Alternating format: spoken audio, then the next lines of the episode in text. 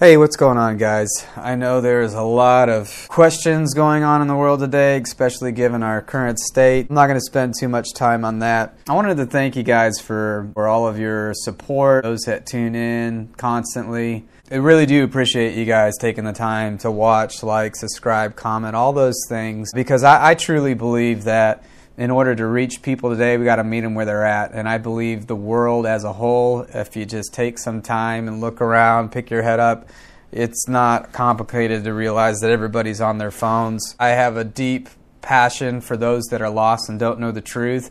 And if we can create content and material uh, and sharing the Word of God and getting it in front of people on their fingertips so they can just open up and listen, well, then that's what we're going to do. Now, I don't know if you had a chance to listen to a song that I basically posted uh, about a week ago, sharing a little bit about my story. You know, I used to sing and lead songs for the church, did that for about eight years, and I, at the very tail end of it, uh, you kind of got into a place where I was struggling, right? We were singing songs, but some of the times uh, the songs didn't add up, line up with what the scriptures were saying, and I kind of found myself in this place of, how did I get here? Long story short, I wanted to start writing songs that are just sound, loaded with sound doctrine, loaded with the truth. I, I kind of wanted to just kind of share the story behind the song. I'm going to put the lyrics to the song in the description below, and I'm also going to put all of the scripture references that kind of inspired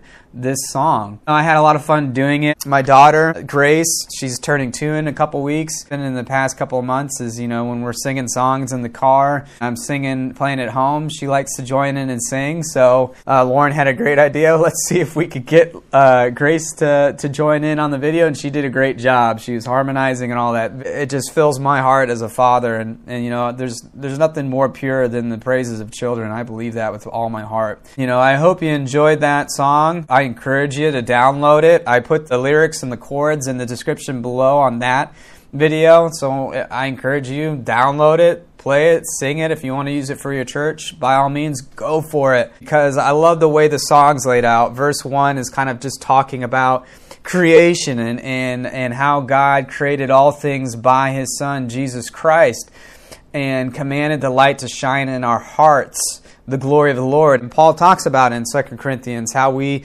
contain that glory in earthly vessels. God is dwelling in people today. He's not dwelling in buildings. There's nothing that we can hide. You turn darkness into light. That's, you know, inspired from Psalms, talking about it doesn't matter where you go, especially for the church, the body of Christ, that are sealed with that Holy Spirit of promise.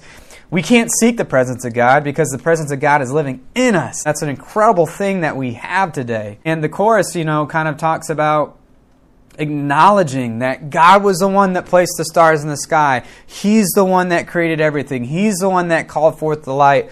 And I love the line where it talks about, you're the one that makes the prisoner free to sing, free to sing you are holy. That whole entire line came out of Acts sixteen, where Paul and Silas are in prison. They've been beaten. And I think about these guys that were carrying the torch of the gospel of Christ, spreading the word, and the imprisonments that they went through. And if you're in prison, I think the last thing that you really want to do is sing praises to God. But it couldn't be anything farther from the truth. If you're truly saved and you got the God of peace dwelling in your hearts, it's God that enables Paul and Silas to sing praises to Him.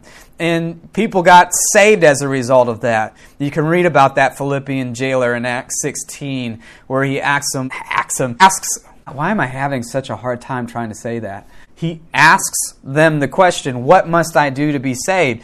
And Paul tells them, believe on the Lord Jesus Christ and thou shalt be saved. Verse two is all about talking about God making peace by the cross and by the blood of His Son, by the death of His Son, dying for everyone, being risen again, paying for all of our sins, and making us alive and seated on high in heavenly places. And that's something that we, the church, the body of Christ, that's one of the inheritance that we have.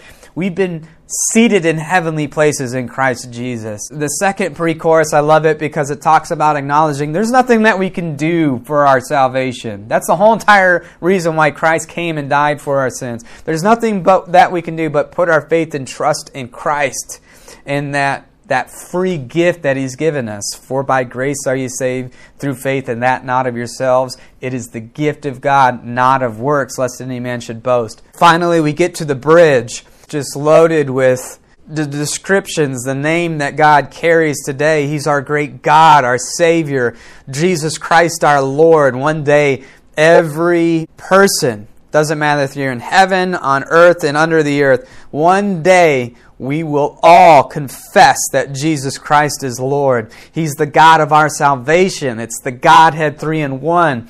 He's the one that's worthy. He's the one that's worthy of all the glory. We give Him the glory. He's holy, and that is who God is. He's not a dead God. He's the living God. He's the resurrected one, the only one that hath immortality. So that's kind of what the song is all about. I'll put the link uh, to the song if you haven't heard it here above. And, you know, it's just, like I said, I put all the scripture references down in the description link below. That'll be a good study, my little mini study, if, if you want to get into the Word and, and really see where these words are coming from. I give all the glory to God. The inspiration came from Him. I'm just the vessel that was able to have the opportunity to write the song and the melody. And I hope that the church, the body of Christ, finds a lot of comfort and encouragement, especially in the times that we're living in, because it's only going to get worse and worse. We know that. But our hope and trust is in the Lord. I hope this encourages you. I hope it blesses you. Uh, consider liking, subscribing, and sharing. Help us out with the algorithms and getting the Word of God out there in front of people. We appreciate it. Grace and peace from God the Father and our Lord Jesus Christ. Love you guys.